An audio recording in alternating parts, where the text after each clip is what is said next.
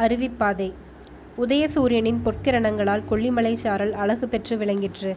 பாறைகள் மீதும் மரங்கள் மீதும் ஒரு பக்கத்தில் சூரிய வெளிச்சம் விழுவதும் இன்னொரு பக்கத்தில் அவற்றின் இருண்ட நீழல் நீண்டு பறந்து கிடப்பதும் ஒரு விசித்திரமான காட்சியாயிருந்தது வானவெளியெங்கும் வெண்ணிறைந்த பட்சிகளின் கலகல தொனி பரவி ஒலித்தது.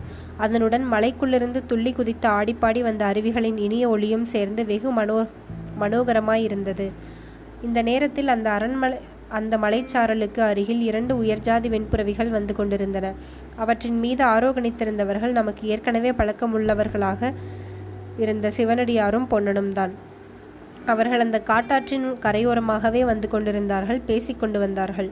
சிவனடியார் சற்று தூரத்தில் மொட்டையாக நின்ற பாறையை சுட்டிக்காட்டி பொன்னா அந்த பாறையை பார் அதை பார்த்தால் உனக்கு என்ன தோன்றுகிறது? என்று கேட்டார். ஒன்றும் தோன்றவில்லை சுவாமி மொட்டை பாறை என்று தோன்றுகிறது அவ்வளவுதான். எனக்கு என்ன தோன்றுகிறது தெரியுமா? காலை மடித்து படுத்து தலையை தூக்கி கொண்டிருக்கும் நந்தி பகவானைப் போல தோன்றுகிறது. இப்போது அந்த பாறையின் நிழலைப்பார் பொன்னன் பார்த்தான். அவனுக்கு தூக்கி வாரி போட்டது சுவாமி நந்தி மாதிரியே இருக்கிறதே என்றான். சாதாரண கண்ணுக்கும் சிற்பியின் கண்ணுக்கும் இதுதான் வித்தியாசம் பொன்னா. சிற்பி ஒரு பாறையை பார்த்தானால் அதில் ஒரு யானையோ சிங் சிங்கத்தையோ அல்லது ஒரு தெய்வீக வடிவத்தையோ காண்கிறான். இன்னின்ன மாதிரி வேலை செய்தால் அது இத்தகைய உருவத்தை அடையும் என்று சிற்பியின் மனதில் உடனே பட்டு விரிகிறது. பொன்னன் குறுக்கிட்டு சுவாமி தாங்கள் என்றான். ஆமாம் நான் ஒரு சிற்பிதான். உலகத்தில் வேறு எந்த வேலையை காட்டிலும் சிற்ப வேலையில்தான் எனக்கும் பிரியம் அதிகம். இப்போது நான் எடுத்துக்கொண்டிருக்கும் வேலையை மட்டும் பூர்த்தி செய்து விட்டேனானால் இருக்கட்டும் பொன்னா மாமல்லபுரம் நீ பார்த்திருக்கிறாயா? என்று சுவாமியார் கேட்டார்.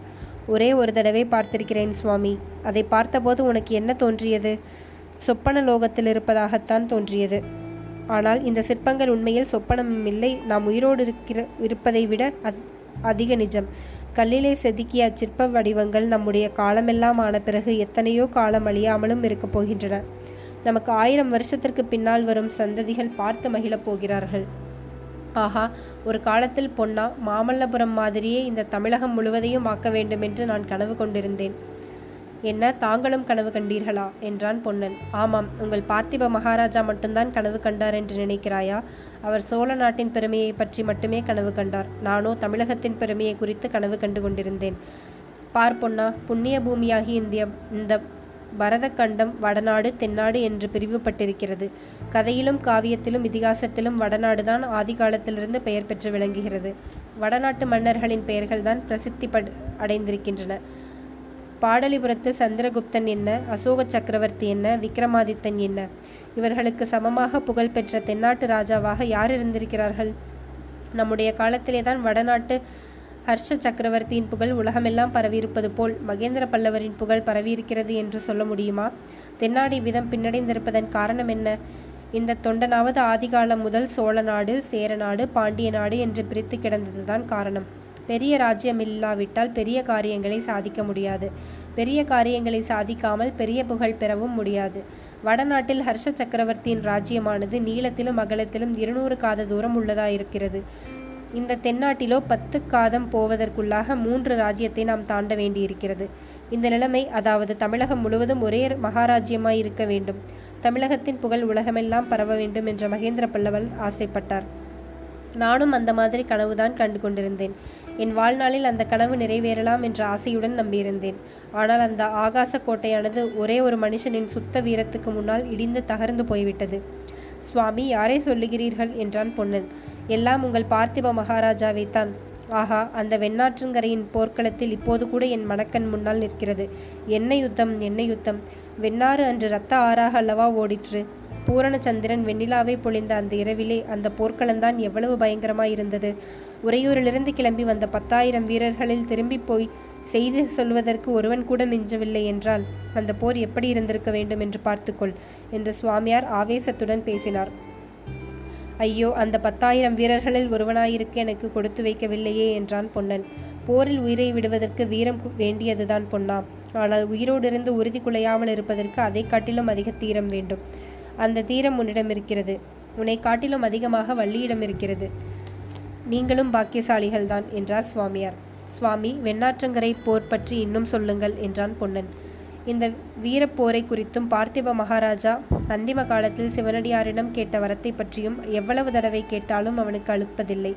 சிவனடியாரும் அதை சொல்ல அழுப்பதில்லை ஆதலால் அந்த கதையை மறுபடியும் விவரமாக சொல்லிக் கொண்டு வந்தார். சற்று நேரத்திற்கெல்லாம் அவர்கள் காட்டாற்றானது சிற்றருவியாகி மலைமேல் ஏறத் தொடங்கியிருந்த இடத்திற்கு வந்து சேர்ந்து விட்டார்கள். இதற்கு மேல் குதிரைகளின் மீது போவது இயலாத காரியம். எனவே மலைச்சாரலில் மரங்கள் அடர்த்தியாயிருந்த ஒரு இடத்தில் குதிரைகளை அவர்கள் விட்டார்கள். அவற்றை மரத்திலே கட்ட வேண்டாமா? என்று பொன்னன் கேட்டதற்கு வேண்டாம் என்றார் சிவனடியார். அந்த உயர்ஜாரி குதிரைகளின் அறிவு கூர்மை அநேக மனிதர்களிடத்திற்கு கூட வராது பொன்னா. உங்கள் இளவரசன் ஆற்று வெள்ளத்தில் போனதும் உனக்கு முன்னால் இந்த புஷ்பகம் வந்து எனக்கு செய்தி சொல்லிவிடவில்லையா? இவ்விடத்தில் நாம் இந்த குதிரைகளை விட்டுவிட்டு போனோமானால் அந்தண்டை இந்தண்டை அவை அசைய மாட்டா. கட்டி போட்டால்தான் ஆபத்து. துஷ்ட மிருகங்கள் ஒருவேளை வந்தால் ஓடி தப்ப முடியாதல்லவா? என்று கூறிவிட்டு இரண்டு குதிரைகளையும் முதுகில் தடவி கொடுத்தார். பிறகு இருவரும் அருவி வழியை பிடித்துக்கொண்டு மலை மேல் ஏறினார்கள். பெரிதும் சிரமம் சிறிதுமாக முன் முண்டும் முரடுமாய் கிடந்த கற்பாறைகளை வெகு லாவகமாக தாண்டி கொண்டு சிவனடியார் சென்றார். தண்ணீரில் இறங்கி நடப்பதல்லாது ஒரு பாறையிலிருந்து இன்னொரு பாறைக்கு தாண்டுவதிலாவது அவருக்கு ஒரு விதமான சிரமமும் இருக்கவில்லை. அவரை பின்தொடர்ந்து போவதற்கு பொன்னன் திணற வேண்டியதாயிருந்தது சுவாமி தங்களுக்கு தெரியாத வித்தை இந்த உலகத்தில் ஏதாவது உண்டா என்று பொன்னன் கேட்டான். ஒன்றே ஒன்று உண்டு பொன்னா. கொடுத்த வாக்கை நிறைவேற்றாமல் இருப்பது என்னால் முடியாத காரியம் என்றான் சிவனடியார். அதை கூறியதை பொன்னன் சரியாக தெரிந்து கொள்வதற்குள் ஆமாம் உங்கள் பார்த்திப மகாராஜாவுக்கு நான் கொடுத்த வாக்கினால் என்னுடைய வாழ்க்கை மனோரதமே எப்படி குட்டிச்சுவராய் போய்விட்டது பார் என்றான். அதெப்படி சுவாமி? முன்னமே அவ்விதம் சொன்னீர்கள். பார்த்திப மகாராஜாவின் பார்த்திப மகாராஜாவினால் உங்களுடைய காரியம் கெட்டு போவானேன் என்று கேட்டான் பொன்னன். வாதாபியிலிருந்து திரும்பி வந்தபோது தென்னாடு முழுவதையும் ஒரு பெரிய மகாராஜ்யமாக்கிவிட வேண்டும் என்ற எண்ணத்துடனே வந்தேன். இந்த சின்னஞ்சிறு தமிழகத்தில் ஒரு ராஜாவுக்கு மேல் ஒரு ராஜ்யத்திற்கு மேல் இடம் கிடையாது என்று கருதினேன். சோழ சேர பாண்டியர்களின் நாமதேயம் இல்லாமல் பூண்டோடு நாசம் செய்துவிட்டு தமிழகத்தில் பல்லவ ராஜ்யத்தை ஏக ராஜ்யமாக செய்துவிட வேண்டுமென்று சங்கல்பம் செய்து கொண்டிருந்தேன். ஆனால் என்ன பிரயோஜனம்? பார்த்திபனுடைய சுத்த வீரமானது என் சங்கல்பத்தை அடித்து தள்ளிவிட்டது. அவனுடைய மகனை காப்பாற்றி வளர்க்க சுதந்திர வீர புருஷனாக வளர்க்க வாக்கு கொடுத்து விட்டேன் சுதந்திர சோழ சாம்ராஜ்யத்தை ஸ்தாபிப்பதற்கு நானே முயற்சி செய்த செய்ய வேண்டியதாகிவிட்டது. இப்போது நினைத்தால் ஏன் அந்த புரட்டாசி பௌர்ணமி இரவில் போர்க்களத்தில் பிரவேசித்து பார்த்திபனுடைய உடலை தேடினோம் என்று தோன்றுகிறது. இதைத்தான் விதி என்று சொல்லுகிறார்கள் போலிருக்கிறது. இவ்விதம் பேசிக்கொண்டே பொன்னனும் சிவனடியாரும் மேலே மேலே ஏறிச் சென்றார்கள். சூரியன் உச்சி வானத்தை அடைந்த போது செங்குத்தான பாறையிலிருந்து அருவி ஹோ என்ற இறைச்சலுடன் விழுந்து கொண்டிருந்த இடத்தை அவர்கள் அடைந்தார்கள். அதற்கு பிறகு அருவிப்பாதையில் போவதற்கு வழியில்லை என்பதை பொன்னன் தெரிவிக்க சிவனடியார் சிந்தனையில் ஆழ்ந்தவராய் அங்குமிங்கும் பார்க்கத் தொடங்கினார். அருவி விழுந்தோடிய இடத்திற்கு ஒரு புறமும் இருபுறமும் கூர்ந்து பார்த்ததில் காட்டுவெளி என்று சொல்லக்கூடியதாக ஒன்றும் தென்படவில்லை. இருபுறமும் செங்குத்தாகவும் முண்டும் முரடுமாகவும் மலைப்பாறைகள் உயர்ந்திருப்பதுடன் முட்களும் செடிகளும் கொடிகளும் நெருங்கி வளர்ந்து படர்ந்திருந்தன. அந்த செடி கொடிகளை எல்லாம் சிவனடியார் ஆங்காங்கு விலக்கி பார்த்து கொண்டு கடைசியாக அருவி விழுந்து கொண்டிருந்த இடத்திற்கு சமீபமாக வந்தார். அருவியின் தாரை விழுந்த இடம் ஒரு சிறு குளம் போல் இருந்தது அந்த குளத்தின் ஆழம் எவ்வளவு இருக்குமோ தெரியாது. தாரை விழுந்த வேகத்தினால் அலைமோதி கொண்டிருந்த அந்த குளத்தை பார்க்கும்போதே மனதில் திகில் உண்டாயிற்று. குளத்தின் இருபுறத்திலும் பாறை சுவர் செங்குத்தாக இருந்தபடியால் நீர்த்தாரை விழும் இடத்திற்கு அருகில் போவது அசாத்தியம் என்று தோன்றியது. ஆனால் சிவனடியார் அந்த அசாத்தியமான காரியத்தை செய்யத் தொடங்கினார். அந்த அருவி குளத்தின் ஒரு பக்கத்தில் ஓரமாக பாறை சுவரில் கைகளால் பிடித்து கொண்டும் முண்டு முரடுகளில் காலை வைத்து தள்ளியும் சில இடங்களில் தண்ணீரில் இறங்கி நடந்தும் சில இடங்களில் நீந்தியும் அவர் போனார். அதை பார்த்து பிரமித்து போய் நின்றான் பொன்னன். கடைசியாக சிவனடியார் தண்ணீர் தாரைக்கு பின்னால் மறைந்ததும் ஐயோ என்று அலறிவிட்டான். ஒருவேளை போனவர் போனவர் தானா இனிமேல் திரும்ப மாட்டாரா? என்று அவன் அளவில்லாத ஏக்கத்துடன் திகிலுடனும் நின்றான். நேரமாக அவனுக்கு வியப்பு அதிகமாயிற்று. சாமியாருக்கு ஏதாவது நேர்ந்துவிட்டால் என்னென்ன விபரீதங்கள் விளையும் என்பதை நினைத்த போது அவனுக்கு தலை சுற்றத் தொடங்கியது. அவரை விட்டுவிட்டு நாம் திரும்ப போவதா? முடியாத காரியம். நாமும் அவர் போன இடத்துக்கே போய் பிராணனை விடலாம். அது எப்படி போனாலும் போகட்டும் என்று துணிந்து பொன்னனும் அந்த கிடுகிடு பள்ளமான குளத்தில் இறங்கினான்.